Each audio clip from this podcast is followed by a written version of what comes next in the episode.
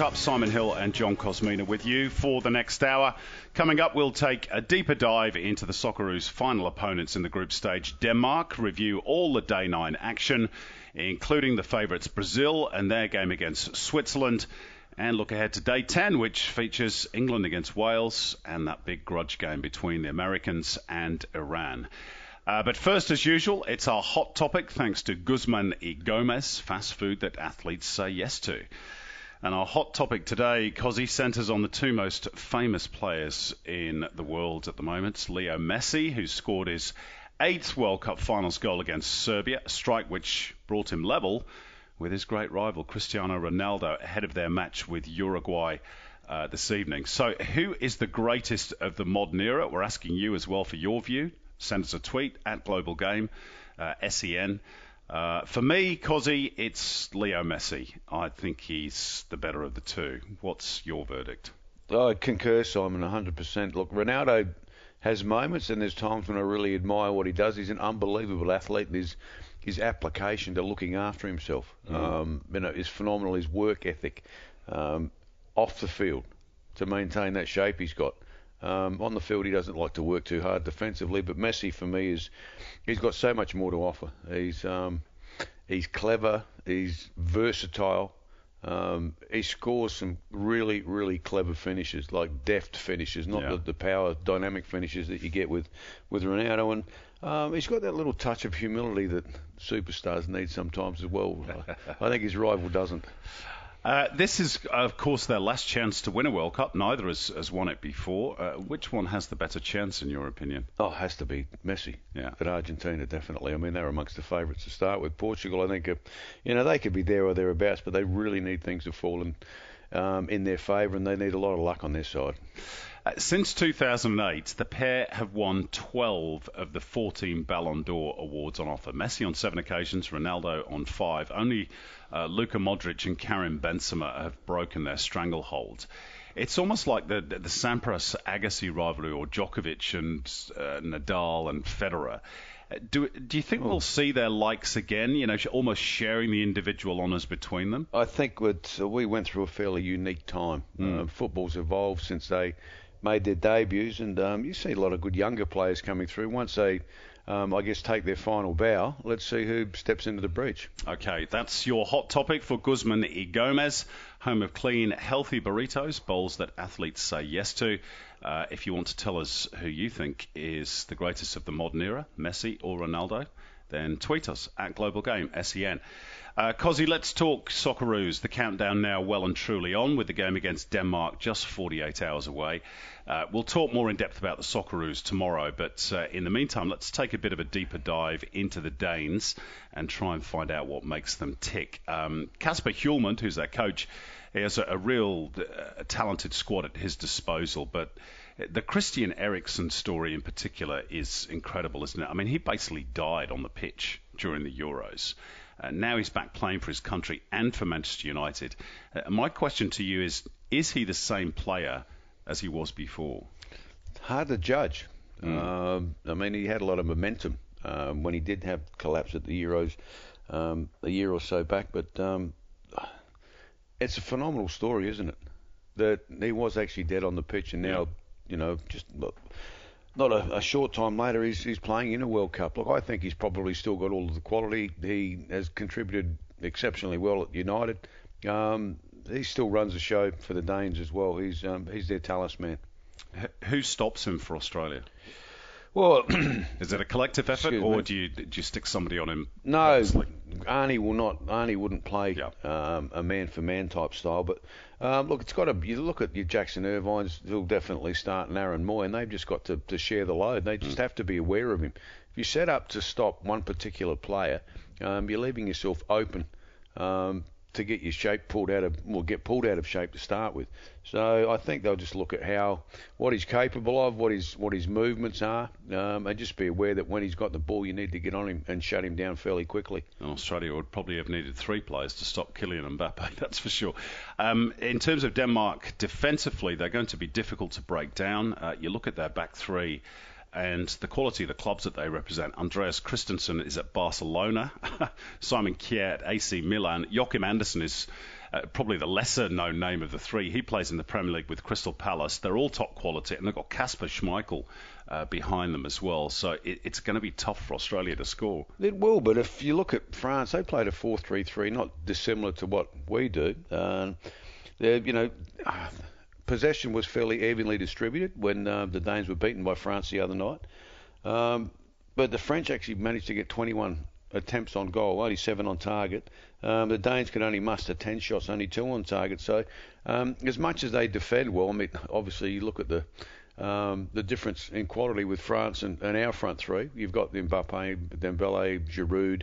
Uh, you know, we've got Mitch Duke, Craig Goodwin, and um, who we got out on the right, Matt Leckie. So it. Um, they're not quite in the same bracket, uh, but look, if we work hard and we work hard to get in behind them and try and pin them back, I think we can create some opportunities. Pinning them back might be key because, of course, they have the two wing backs, Rasmus Kristensen of Leeds, a very powerful, athletic defender who gets forward.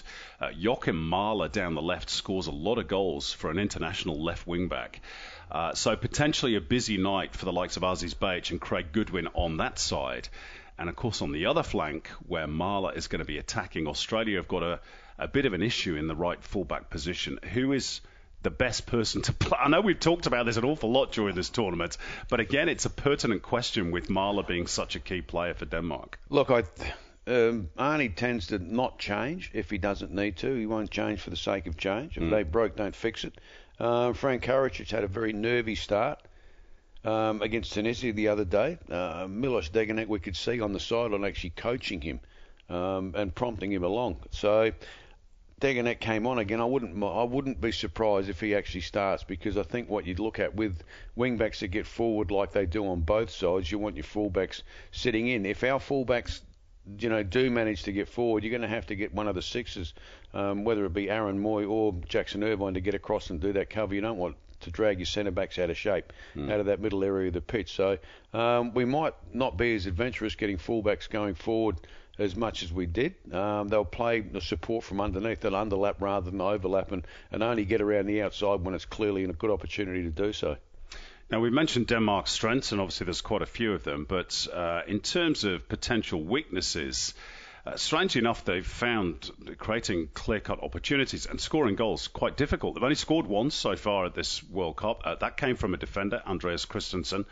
Uh, and in the first two games, they've changed their uh, their strikers around. They played a front two of uh, Kasper Dolberg and Skov Olsen on match day one, and then they went with Andreas Cornelius on match day two. And I do see that their coach Schulman has, has joked he'd love to have Erling Haaland on loan Wouldn't anybody? for the World Cup. I think most nations would say that, but uh, if if that's, uh, I mean, we're probably splitting hairs here, but that's probably something that they've not quite got right yet at this No, tournament. I think if, if you look at you know the ten only ten shots at goal, you've got to look at at how you play in that front third of the pitch. You know what sort of players you want. Do you want to have a striker that, that plays with his back to goal? Do you want someone that gets off his shoulders? It's they're still trying to sort themselves out. They've got the rest of it pretty good if you actually think about it.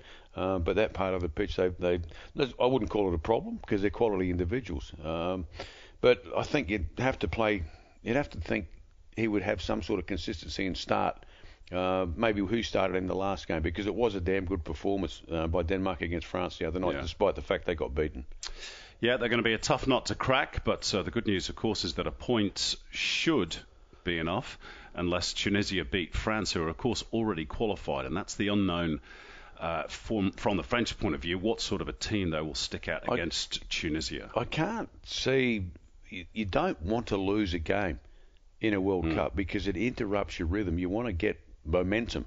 Um, you build momentum by playing not maybe so much your best players. You can tweak things a little bit, but you need to get your systems going, and you need to get the players uh, comfortable with each other. I mean, I, go, I keep on harping back to the this whole tournament. The the, the, the nations haven't had a long ch- a long time to actually prepare. Mm. Um, so, but know, this is a chance for them to rest the likes of Mbappe, Griezmann, yeah. the key players, because they've won the group. They could bring it's, them off the bench. Though. Yeah, yeah. Of course they could, if if required.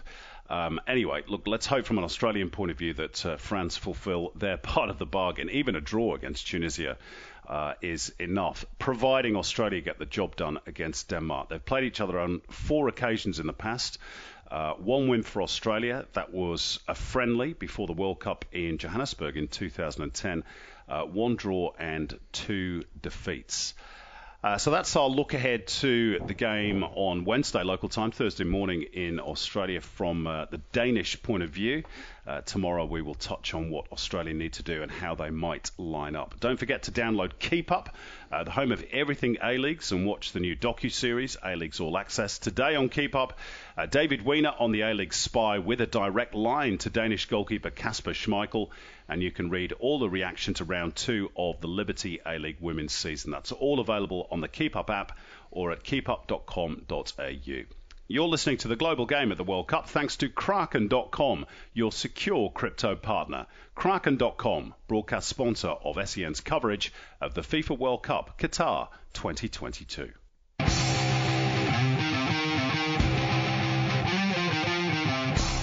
Milinkovic Savic lays it off. Shot comes in from Alexander Mitrovic, and the striker gets his goal. Puts Serbia 3-1 up. And now he's in behind the defence again. Vincent Aboubakar. Choupo-Moting to his inside. Aboubakar. Oh, it's game. It's tied all up. Eric Maxim Choupo-Moting has tied the game at 3 all. And Vincent Aboubakar, the captain, has been the difference maker for Cameroon. Back post, and it's 2 all. Sensational. And Cho, I think he's got his brace yeah. on the back post. Mensah, there's the ball. Here's a shot, 3-2. Ghana are back in front. And it's that man again, Kudus with his brace. Squares it inside, lovely touching ball. Oh, oh what a goal. What a finish from Casemiro. That is Brazilian beauty. Joga bonito, Brazil. 1-0. Welcome back to the global game at the World Cup. Thanks to Kraken.com, your secure crypto partner. Get in the game at Kraken.com, broadcast sponsor of SEN's coverage of the FIFA World Cup Qatar 2022. So let's review all the day nine action, Kossie. Uh, four games to get through. Geez, we had some crackers as well, didn't we? Starting we off sure did. at the Al Janoub, the early kickoff in Group G, Serbia and Cameroon. This was uh, a six goal thriller. Terrific contest. It was. Um, Serbia looked comfortable. Mm. 30 minutes out from uh, the end of the game, and Cameroon were at sixes and sevens. They they lost the plot a little bit. Um, they scored first, but um, Serbia were leading 3-1, and they let Cameroon back in twice, and then it was just a an arm wrestle for the rest of the game. But it's uh, it's a, two points that the Serbs are going to have to think they threw away. Absolutely, particularly as they lost, of course, to Brazil in the opening game. So they've got it all to do uh, on the final day. Uh, no less drama in the game between Ghana and South Korea in Group H at Education City. This was the four o'clock kickoff.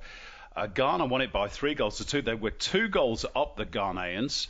Uh, two brilliant balls into the box from uh, Jordan Ayew.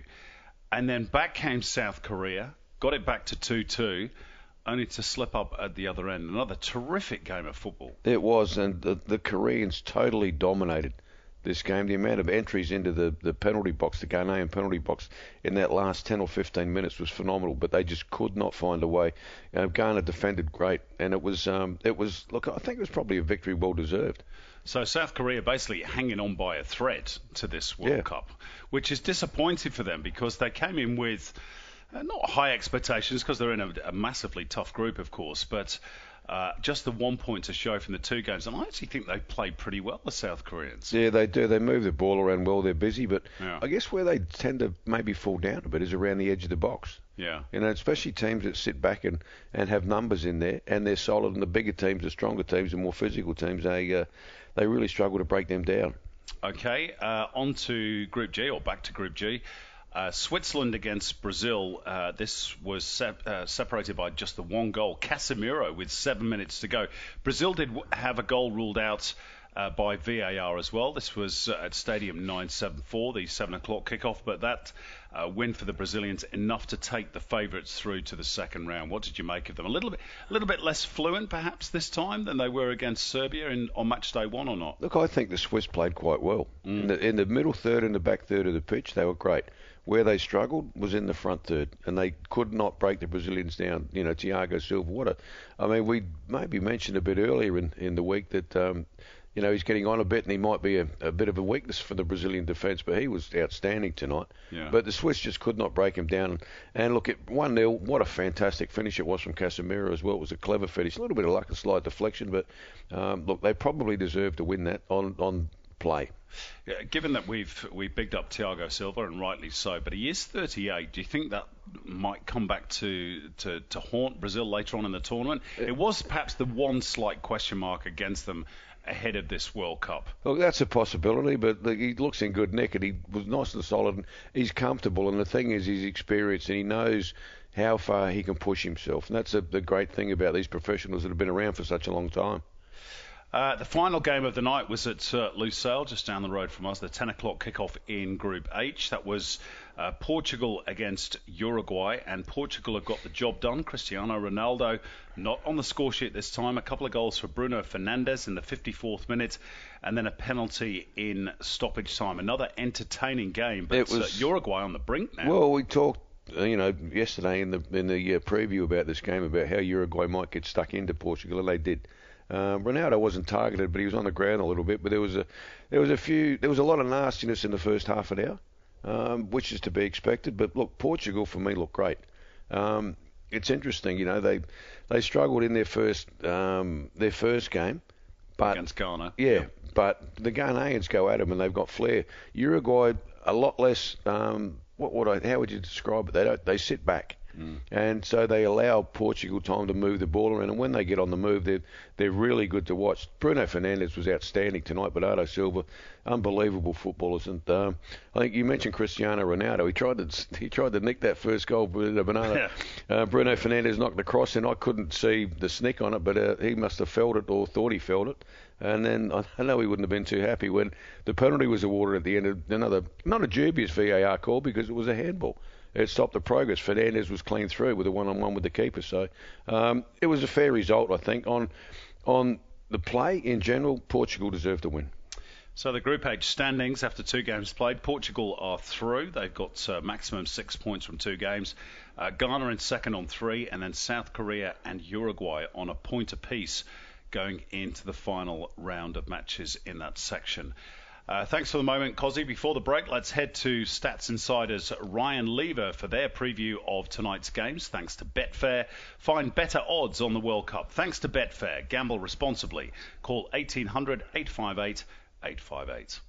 Thanks, Simon. Stats Insider is Australia's leading predictive analytics website for the world's biggest sports, including the World Cup. We've partnered with Betfair for the 2022 World Cup to bring you the latest odds and data driven probabilities for tonight's matches in Qatar.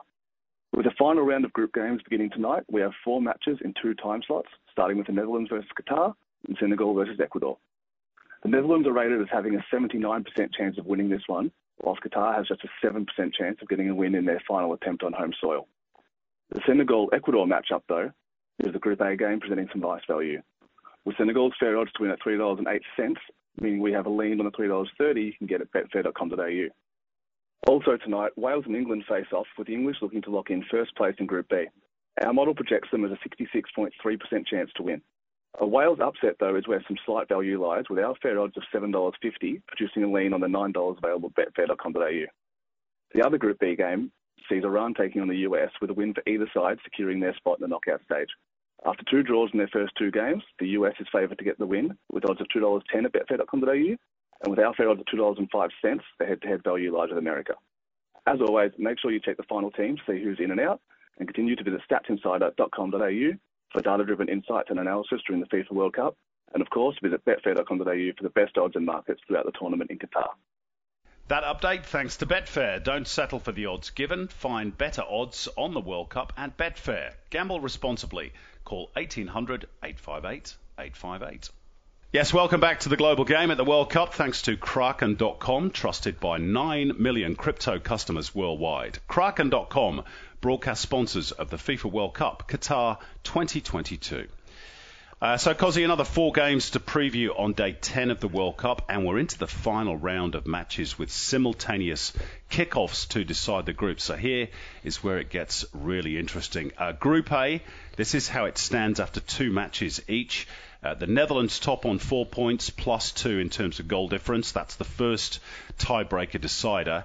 Uh, Ecuador in second, also on four points, also plus two goal difference. Senegal in third with three points, uh, zero goal difference. And Qatar, they're already out of it, no points, minus four goal difference. Uh, their interest will end after their game uh, against the Netherlands, which we'll preview shortly. But the key game in this group uh, is at the Khalifa International, 6 o'clock kickoff, Senegal against Ecuador. A point will be enough for Ecuador, and the way they've played so far in Doha, Kossie, you'd fancy them to take all three. You would think so. They've uh, they've been impressive. Uh, to be perfectly frank, I, I, like the way they go about their business. They're very, very solid. Um, they have lost the Suedas um, through suspension, yep. I believe. So um, it's a big hole to fill because he runs a show in the middle of the park um, alongside Jhegson Méndez, I think. It, um, I think it might be uh, Méndez who's, in, who's Méndez, uh, suspended. it? Anyway, it's one of the two, but Yep. you're right. That central midfield partnership has been hugely yeah, impressive. It has. So, look, they whoever wins this game, and that's what they'll both be looking to do, is going to go through. Senegal have got less points; they have to win to get ahead. Um, you know, you get into that argument again, or that discussion about you only need a point. You can't play for a point though; you have to play to win the game. I think Ecuador will be going out to win it, and um, you know their strike has been um, unbelievable, to be perfectly honest. And Valencia, he's what a fantastic footballer, great finisher, um, hard worker. He's clever, um, puts himself about. He's uh, he's a really strong individual and a key for that team to be successful. Yeah, he is having a standout World Cup. He's 33 now. Had a, a disappointing spell you might remember with West Ham a few years ago, but uh, three goals in Doha. Is on fire in Qatar. Can Senegal uh, get the job done for uh, their supporters? They've coped well so far without Sadio Mane and can probably take a bit of inspiration from uh, Morocco, of course, who surprisingly beat uh, Belgium Yeah, look, it, it, um, they could take some joy out of that. Look, I think Ecuador, for me, are going to go through with this one. They Yeah. were unlucky um, to draw against the Dutch uh, the other They day. battered them, didn't they, Yeah, they the last did. 20 They- minutes in particular? They completely outstatted them, Mm. uh, for want of a better description. They hit the post. They had lots of shots. Um, they just couldn't get things on target. So um, it's it's a game that they have to win. They they play with a lot of fire in their belly as well. They really get stuck in. They're not uh, they're not shy in terms of mixing it physically as well. So I think for me it's an Ecuador win here. Okay, uh, let's move on to the other game in Group A, which is Qatar against the Netherlands. That's at the Al Bayt Stadium at uh, six o'clock. Uh, Qatar desperate really to end with something positive uh, from their final game. They, they were better in game two, but uh, do they have enough even to get a point against the Dutch, in your opinion? No, I don't think so. If the Dutch if the Dutch drop a point against Qatar, then that's because they've played poorly. Their minds are not on the job or whatever. Look, as much as I empathise with Qatar, it's, you know they're the the home nation, uh, but they just haven't got the quality. I don't think, and they certainly they lack experience at this level, and that shows. It really showed in their first game against Ecuador when it was only 2 0, but it could have been a hell of a lot more, and Ecuador took their foot off the pedal in the second half. Um, so, you know, for me, it's it's got to be a Netherlands win. Netherlands will want to finish top of this group, I think, because assuming they'll be playing um, second in Group B, um, they don't, now I, I guess they're figuring that England will hopefully go through top of that, that group as well. I think the Dutch will want to pick up England in the uh, the round of 16. Yeah, I don't think England will want to pick up the Dutch No. in the round of 16 either. Um, let's move on to Group B, which uh, is, as you rightly mentioned, England's group. And here's how it stands in that section after two games. Uh, England top four points with a plus four goal difference. Iran in second with three points, but they're minus two in the goal difference. USA in third, two points and uh, zero goal difference. And Wales bottom at the moment with just a solitary point, and they are minus two in terms of their goal difference. Uh, the USA against Iran uh, at the Al Thumama, that's a 10 o'clock kickoff, goodness me. Uh, talk about a game of political drama. Uh, there's off-field tension already for this one, Kossie. The USA official Twitter page posting uh, the table Group B, which showed the Iranian flag without the emblem of the Islamic Republic. And it was deliberate. Yep. It was only left up for an hour. It was supposed to be in support of, of the women who are, of course, and you know the situation that's going on in Iran at the moment, uh, after which it was corrected. But it was done deliberately. And already the Iranians are firing up, or cer- certain segments of that society saying they should be thrown out of the World Cup for their political statement. Well, so this is going to be a fiery one, isn't it? It, it will be, and you sort of start to wonder whether um, you get that similar type of motivation that we had with um, with it was it Serbia that um, who was it the Croatians when um, the Canadian coach had a, Yes. he had a bit of a crack that they were Yeah. Mm. going to he was going to f them big time and uh, Croatia really gave them a hiding. You got to wonder whether um, the US making a, a, a political statement like that's going to wind um, the Iranian team up, whether they agree with the politics that's happening at home or not. Um, it's a slight upon their nation, Hmm. uh, and they've got to take that personally. And look, Iran struggled in game one. Um, it was a sad. It wasn't the Iran that we knew. They came back for a great victory um, in game two and um, did exceptionally well. They played with passion. They played with fire. They scored late, um, and, but they got the points. And it was after the Welsh had, had lost their goalkeeper through, a, I guess, a question, not questionable, but it was a silly uh, challenge, I guess, that, that left them exposed down to 10 men, and Iran get the victory. So it um, there's a lot for them to play for, and um, the Americans, like whoever wins this one, could actually has got a good chance of going through. Well, I mean, the Americans have to win. Uh, a point, I don't think is going to be enough, or it could be, of course, if, if England uh, defeat Wales. And strangely enough, a point might not be enough for Iran if Wales were to beat England because of their goal difference. Yeah. Um, so it's a really intriguing group. And, and don't rule out the Americans. I thought they were terrific against a, a poor England side, it must be said, on match day two. Uh, the Americans, good value for their point. They're pressing from their young side was very, very good, but uh, they're, struggling up top a little bit for goals. Uh, let's talk about the England Wales game, which is the Ahmed bin Ali, uh, also a 10 o'clock kickoff, of course, the simultaneous kickoffs to prevent any collusion. Uh, about the results in these groups. Uh, it, this is almost the, the version of an international local derby. Um, England almost through. A point will certainly take them through, but as you say, they want to finish top. Uh, as for Wales, who will be without Wayne Hennessy, as you mentioned, dismissed in the second game, uh, but they got to win. They have to. They and look, the Welsh want to restore some pride because um, they did not play well um, against Iran the other night. They had a great battle against the US in game one. They had a poor first half. Really came back in the second. Um, Kiefer Moore was a substitute that came on at half time and, and did a great job. He started um, against Iran, but I think what if Wales are going to get anything out of this, they need more out of their two key players, Gareth Bale and Aaron Ramsey, Yeah. because they they were almost missing in action. Um, a lot of Welsh people that are with our group actually um, were really disappointed in, in Bale's, I guess, lack of leadership. And uh, so they, there's pride for them on the line, massive pride, because they haven't been in a World Cup since 1958. And like you said, it is a local derby. A Welsh win well, could see them through. Yeah. And wouldn't that be a great achievement after all this time? Sure would. Uh, from England's perspective, Gareth Southgate, uh, and you knew this was going to be the case after the goalless draw with the Americans, getting plenty of stick for not getting the best out of what is a talented group. Is, is that fair criticism? I mean, they did have a big win against Iran on match day one. Yeah, but Iran capitulated. It wasn't. England played okay that game, but Iran just caved in. Um, they had. You could see the the weight of political grief on their shoulders even before they started the match. They didn't sing the national anthem that day. Uh, there were protests in the stand by their supporters. Um, it- you know, there was a lot of other stuff that really shouldn't affect the mind of a footballer, but it is because they're such a passionate country. So um, look, I think England, uh, and rightly so, Gareth Southgate should cop a little bit of stick. Phil Foden didn't come off the bench the other night when he. That's a strange one, isn't yeah, it? well, you got a guy that's in great form for Manchester City and scoring goals, and yet um, he doesn't play him when you actually need to win a game. Maybe he's going to be starting against the Welsh. Uh, who knows? So, Kossie, just before we leave it, um, in Group A, I'm taking it you're going for the Netherlands and Ecuador to get through. Yep. Correct? Yep, I'll go with that too.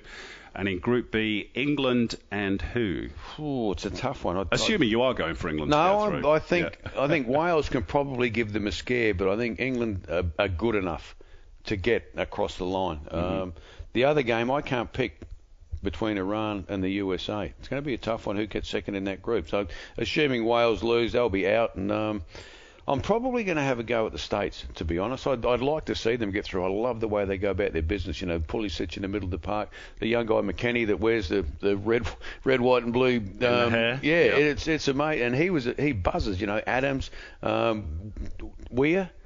Timothy Weah, Yeah. and you've got Musah, the what a quality player he is as well. So they've got some great characters. Got a good generation They have. up, They've got a very good generation. I'd like to see them get through and see how far they can go. All right, so uh, England and the US for Kossie. Um, I'll go with England and Iran. I think Iran are going to get fired up for this one and get the point uh, that they need. But we'll see who's correct. Uh, thanks, Kossie, for the moment. That's it from Kossie and I in Doha today. The rest of the day's news from Qatar coming up right after the break.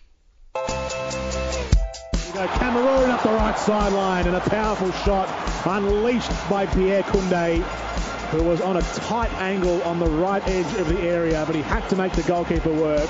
Shifts onto Here his left, cross back into Vinicius Oh. Junior, saved by Yann Sommer, who covered at the back posts. And then back around to Raphinha, takes a long shot, That's what we're talking about. unleashed from distance, straight into the breadbasket of the goalkeeper.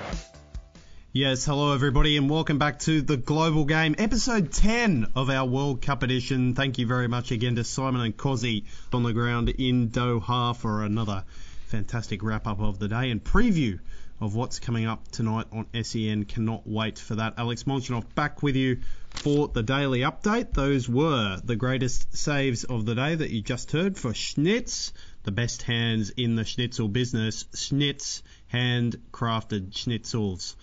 We've got a bit coming up today, and uh, first we're going to start with the Socceroos, as we do so many days, because the Football Australia media team has been pumping out some fantastic content across their social media channels. The first of them that I'm going to play for you this evening is a few of the players reacting to those great scenes from Mitchell Duke's goal down in Federation Square in Melbourne, also around the country at different pubs and clubs on Saturday night. A moment that I've said before on this show will go down in the history books forever.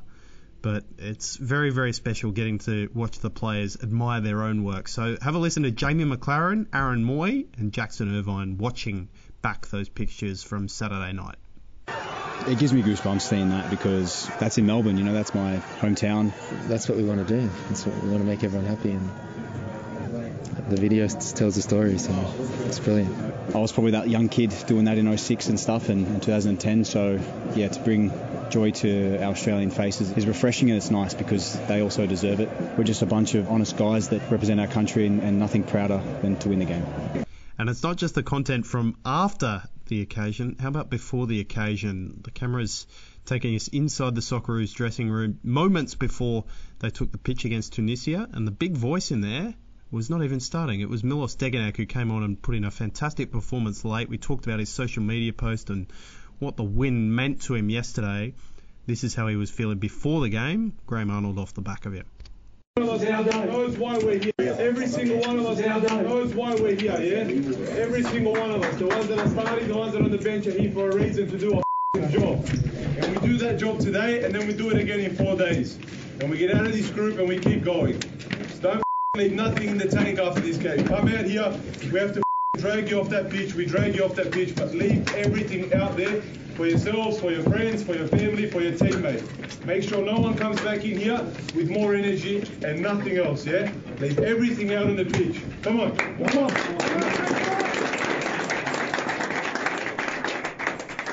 Nothing more to say.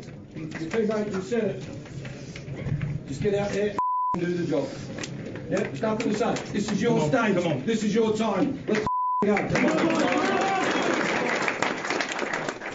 fantastic to look back, and it's a night we'll be looking back on for a very, very long time as Socceroos fans and as Australian football fans in general. An historic night against Tunisia on Saturday, but it's time to look forward, and Denmark are coming. Thursday morning, 2 a.m., you'll be able to hear it across SEN as well as across the screens of SBS. Ajdin Hrustic hasn't started yet at this World Cup, which was a surprise coming in. Obviously, suffered that injury playing for Hellas Verona before coming across. And he spoke to the media overnight about the journey back and what being at this World Cup has meant to him after he thought he might miss out on it altogether. Uh, look, I've had a long five weeks, I have to say, and um, I've been doing everything I can, what's in my hands to uh, be ready for this World Cup. And um, obviously, I wasn't fit enough for the first game, and I was happy to get through half an hour against Tunisia. Um, you know, and uh, no injuries, thank God, and I feel good. And now we'll wait and see what happens uh, against Denmark. Could you walk us through those five weeks for you? Because obviously, I imagine it must have been a nightmare for you with a World Cup coming up. I'm afraid that you'd miss it. Just what was some of the work you were doing and some of the emotions you were feeling during that period? When it first happened, I actually tore the grass up with my with my hand, and then I was going, please, please no. Like I thought it was going to be worse than what it was, and thank God um, it wasn't. Um, and you know, it took me a week to, you know, for it to calm down a bit, and then I just started hitting the gym and doing my exercises, and you know, get my heart pumping just so I don't lose fitness, and um, that lasted for about two and a half weeks. Um, and then I started running in the pool, which uh, gave me some kind of hope and joy. And then when I got out into that pitch, I, I realized how much I love football. And, um, you know, you realize how, how special football is in such a tournament like this. And, um, you know, I've been, I've been, uh, you know, so to say, difficult moment, but, you know, this, this has made me stronger. Great to hear from our Socceroos heroes every day thanks to Football Australia and also thanks to the press conference. We'll bring you all of that tomorrow ahead of the Denmark game, that crucial, crucial game Thursday morning at 2 a.m. There's a few games before that, though, as Simon and Kossie have just run their eye over. So I'm going to bring you some of the stuff that's been happening in the press conferences ahead of this one because boy hasn't that been spicy. The American press conference was wasn't so much about football. There were football questions asked, but uh, to Tyler Adams and the USA head coach Greg Berhalter, they were put through a, a, series of questions from Irani journalists regarding the flag, the, the protests in Iran.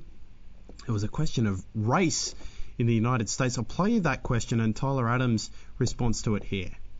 First of all, you say you support the Iranian people, but you're pronouncing our country's name wrong. Our country is named Iran, not Iran. Please, once and for all, let's get this clear. Second of all, um, are you okay to be representing a country that has so much discrimination against black people in its own borders? And uh, we saw the Black Lives Matter movement uh, over the past few years. Are you okay to be representing the U.S. Meanwhile, there's so much discrimination happening against black people in America? My apologies on uh, the mispronunciation of your country. Um, yeah, that being said, you know, there's discrimination uh, everywhere you go. Um, you know, one thing that I've learned, especially from living abroad in the past years and uh, having to fit in in different cultures and, and kind of assimilate into different cultures, um, is that in the U.S. we're, we're continuing to make progress uh, every single day. That's not an easy situation to be put in at a press conference. I'm not sure if the, the media team were expecting this sort of thing from the Iranis. Of course, the US put up a social media post earlier in the week in support of the women protesting in Iran at the moment. There's been some hard crackdowns in that country against them, but they did it by posting the Irani flag without the Islamic symbol in the middle of it. So the questioning didn't end there. They were asked about the flag, about the protests, managed to get through those questions. And then we're asked about the US's military fleet, about Irani nationals not being allowed into the US without a visa. Uh, it was quite extraordinary. And the Americans, well, we knew that these clashes overnight were going to be uh, seriously, seriously something else just beyond sport. It has really, really ramped up after those press conferences. It's going to be very, very interesting to watch that one at 6 a.m. tomorrow morning. Thankfully, there was some football talked at the press conferences before the game. England and Wales both having their say. So I'm going to bring you a few bits of audio here. First, Gareth Southgate talking about what England plan to do, considering they don't need to win the game against Wales. The Welsh coach Rob Page talking about very much needing to win the game, and Gareth Bale talking about getting up for these big fixtures and why he's been so successful in them for Wales over the past half decade or so. Yeah, they obviously have some world class players who can produce moments of brilliance and have done for a long time with their clubs, with their country.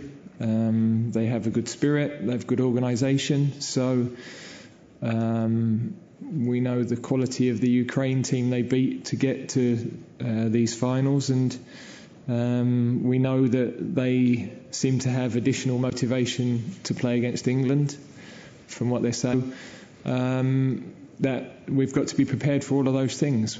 We've just got to focus on us, and uh, and and like I said, we we want to. The group want a positive reaction. We want to go and show a red wall that we're not just here to to give disappointing performances. We want to go out now and give a good account of ourselves.